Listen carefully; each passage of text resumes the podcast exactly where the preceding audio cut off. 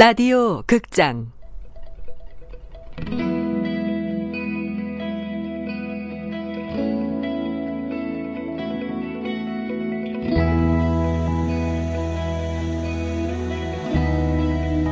라이팅 클럽.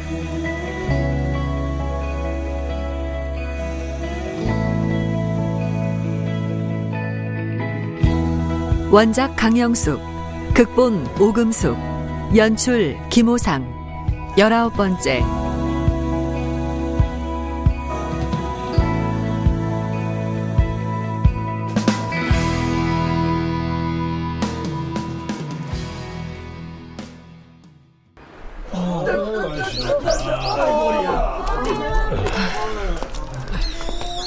그 피곤해 보이는군. 직장 생활이 많이 힘든가? 음, 아무래도 직장과 그를 병행할 수는 없는 것 같아요. 그 말엔 나도 동의하지만 자넨 아직 그런 고민을 할 만큼의 준비가 안 됐다고 보는데 글 쓰는 쪽에서는 알아요, 저도. 사실 제가 힘든 건 친구 때문이에요. 친구? 어, 저기 앉아서 그 얘기 좀 들어볼까? 네.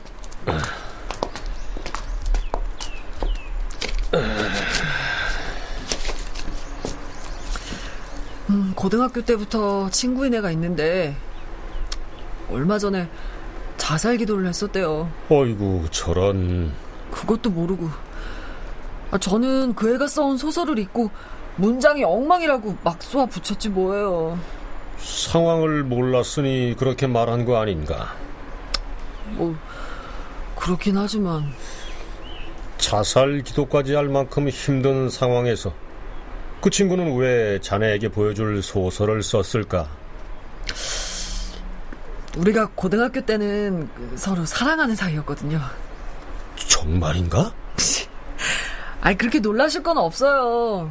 그 애는 지금 결혼했고 저도 그동안 실패한 첫사랑을 비롯해서 몇 명의 남자를 만났었으니까요. 음, 뭐 하긴 그 나이 때는 그런 일들이 종종 있곤 하지. 음, 고등학교 땐 버지니아 울프의 책을 읽으면서 많은 얘기를 했었는데. 어, 그 친구도 책을 좋아했거든요.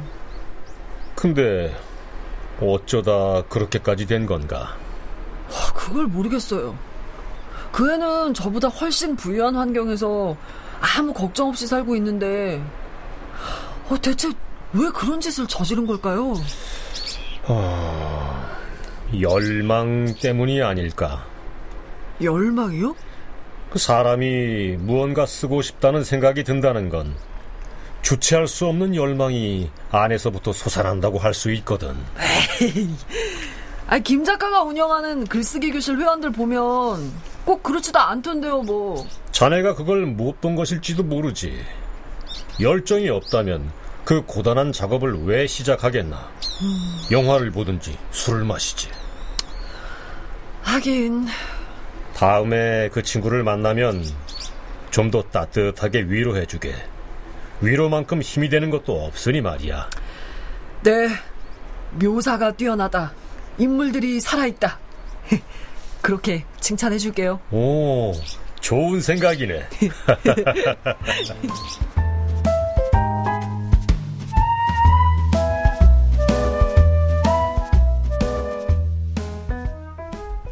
김 작가는 오랜만에 동인들과 술을 마시며 이야기꽃을 피웠다. 축하드려요, 이 선생님. 멋진 소설 완성하신 거. 아이, 이건 부끄럽지만 싫지 않군. 응? 자 자, 건배하자. 아, 네, 네. 자, 건배. 아, 아, 근데 이번 소설의 인물들이 음, 제가 보기엔 좀 애매한 점이 있던데. 어떤 점에서? 주인공의 행동으로 봐서는 선인인지 악인인지 구분이 잘 안 가더라고요. 저도 그런 생각이 들었어요.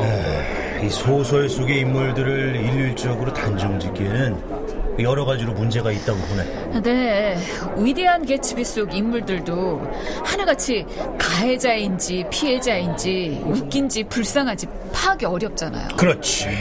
알 수 없는 윤리적 판단의 회색지대에 있는 인물들이지. 또 돈키호테에 대해서는 도덕적 판단을 어떻게 할 수 있겠나?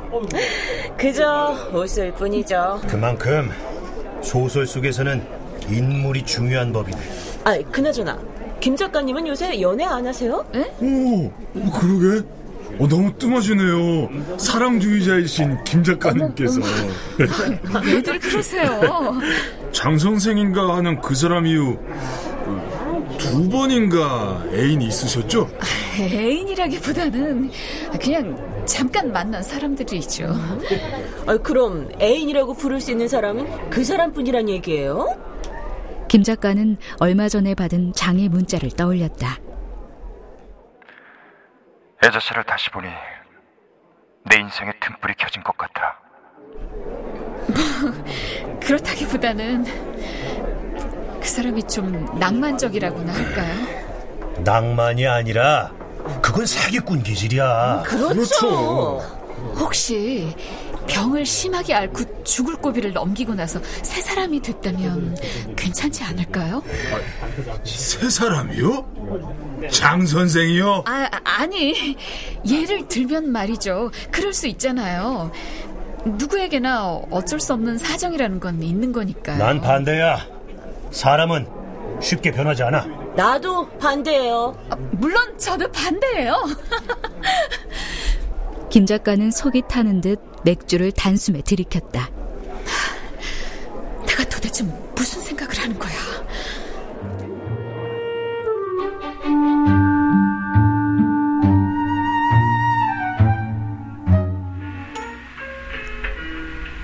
안차 할머니는 아까부터 엎드려 뭔가를 적고 있었다.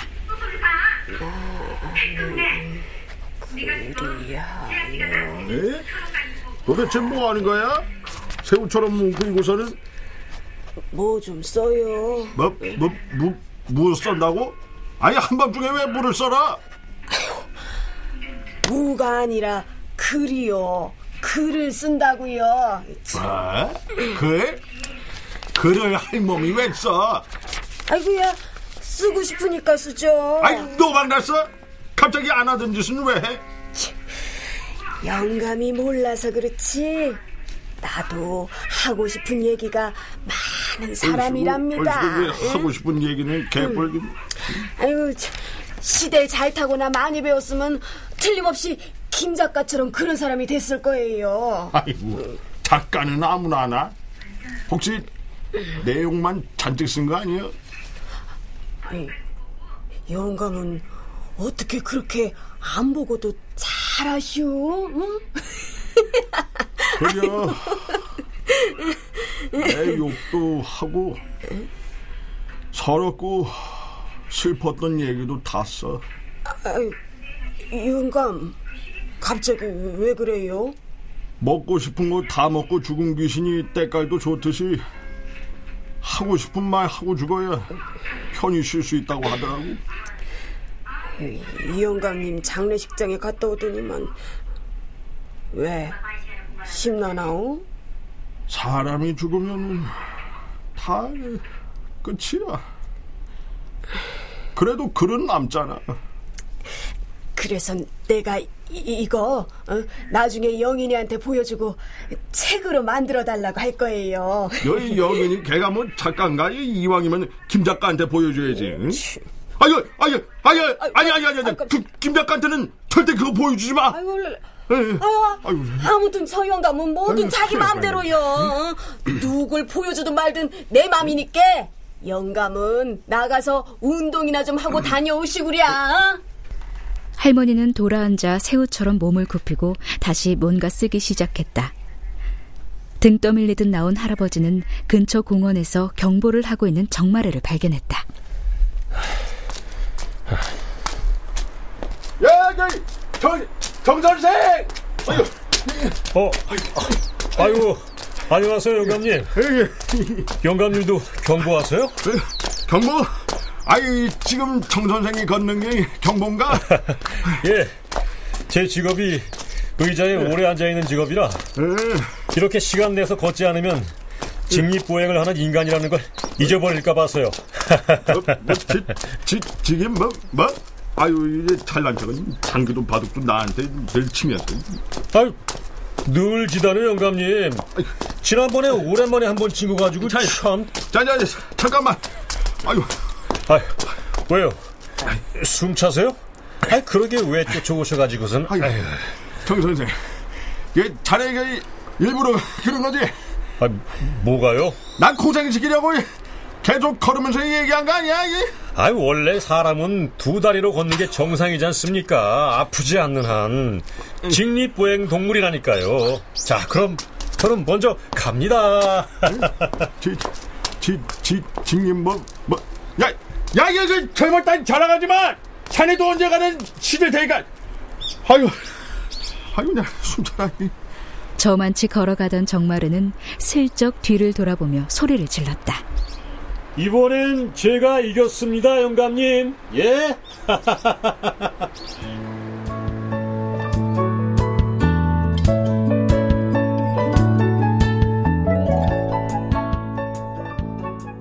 영희는 기숙의 집을 찾아갔다. 두고 간 소설도 전해주고 어떻게 사는지 궁금하기도 했기에. 기숙은 한강이 내려다 보이는 강남의 아파트에 살고 있었다. 우와, 세상에 식구가 둘뿐인 부부가 방이 세 개나 되고 화장실이 두 개나 있네. 와, 진짜 넓다.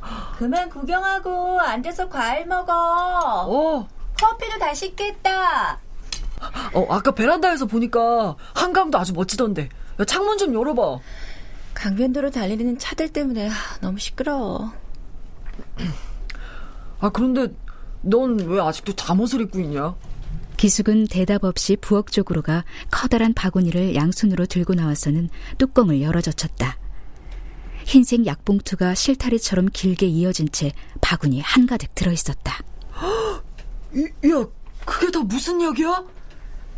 이 약만 먹으면 하루 종일 종일 자. 하루가 딱 2등분 돼버려. 뭐? 그래서 다 숨겨놨어. 이걸 안 먹으면 내가 죽는다는데 왜 그런지 이걸 먹으면 죽을 것 같아. 기, 기수가... 기숙이 영인을 보고는 씩 웃으며 탁자 위에 올려둔 소설을 집어들었다. 내 소설 어땠니? 그 순간 영희는 김 작가의 말도 정마루의 말도 하나도 되새기지 못하는 실수를 저질렀다. 어, 너무 유치하고 문장도 읽기가 어려워. 오문투성이야. 너 문장 연습부터 다시 해야 될 것 같더라. 아, 아, 아니, 나는 그냥 솔직한 느낌을 말한 것 뿐이야. 기숙의 얼굴 표정이 점점 굳어졌고 점차 푸른색을 띠며 무서워졌다.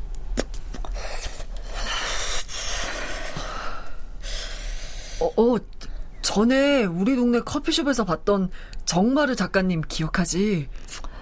정마르? 어, 어, 그분이 우리 같은 사람들이 꼭 읽어야 할 책 리스트를 주셨다? 너한테도 줄게. 그걸 먼저 읽어봐. 아, 그분은 정말 그만해. 어, 그따위 리스트가 무슨 소용이야? 이건 나름대로 big 카드라고 생각한 거였는데. 영희는 그 자리에서 벗어나고 싶었지만 일단 참았다. 기숙이 소파에서 내려가 바닥에 앉으며 머리를 두 손으로 감싼 채 얼굴을 일그러뜨렸다.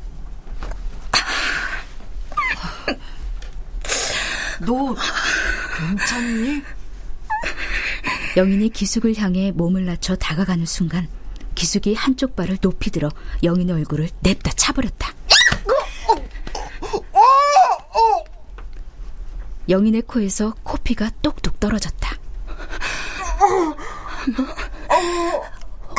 오명투상해? 읽기가 어려워. 아, 미안해. 아, 정말 미안해. 난 그냥 내 느낌을 말한 거예요. 어. 영희는 거듭 미안하다고 말하면서도 화가 나는 게 더 솔직한 심정이었다. 어이씨, 이게 뭐야. 우린 작가도 아무것도 아닌 사람들이잖아. 그저 심심풀이 땅콩으로 쓴 글을 가지고 이렇게 코피 터지게 싸우다니. 정말 웃기는 일이다. 어, 어, 안녕하세요. 지금 퇴근하시는가 봐. 기숙의 남편은 영인에게 꾸벅 인사를 하고 자기 방으로 들어가 옷을 갈아입고 나와서는 냉장고에서 뭔가를 꺼내 신문을 읽으며 느린 속도로 먹기 시작했다.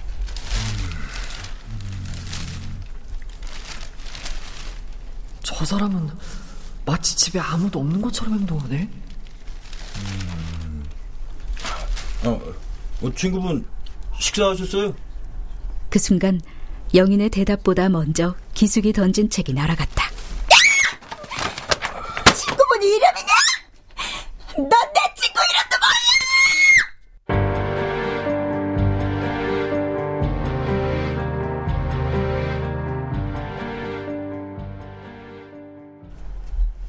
영희는 글짓기 교실에 앉아 벌써 몇 병째 맥주를 마시고 있었다.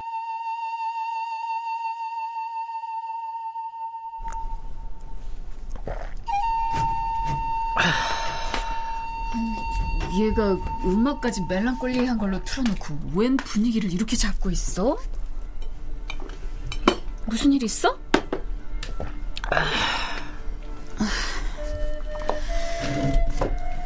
나도 한 잔 따라봐.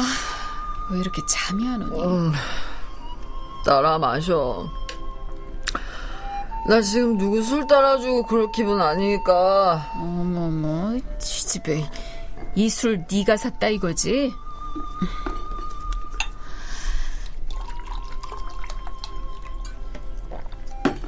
음. 어, 참. 어, 네 친구 중에 그 귀여운 애 기숙인가 하는 애는 어떻게 사니? 결혼했다며. 오늘 걔네 집에 갔다 왔어. 그래서 이렇게 술 마시는 거니? 부러워서? 그럼 연애를 해, 너도. 아, 세상에 참 이상한 사람들 많아. 뭐? 그건 무슨 소리야? 기숙이는 아주 넓고 좋은 아파트에서 살아. 목욕하면 수건으로 물기를 닦는 대신에 보송보송한 샤워 가운 입고 멀리 보이는 강변도로 바라보면서 와인을 마실 거야 아마. 걔네 집이 그렇게 잘 사니? 근데 기숙이 걔는 깎아지른 절벽 위를 아슬아슬한 몸놀림으로 올라가면서도 표정은 아주 태어난 사냥처럼 보여. 사냥? 한마디로 강남의 전망 좋은 아파트가 모래바람이 불고 굶어 죽은 동물의 뼈가 나뒹구는 변방처럼 무지 황량해 보였어. 어머머, 걔한테 무슨 일 있구나. 더 중요한 건 내가 아주 중대한 실수했다는 거야. 아이, 네가 또 뭐라고 한 거야? 아무튼 지집에 승질머리 하고는 문장이 어떻고 오문이 어떻고 그래 버렸다. 그 애가 쓴 글을 보고 나도 그저 쓰레기나 쓰고 있는 주제에 영인의 술주정은 밤새 이어졌다.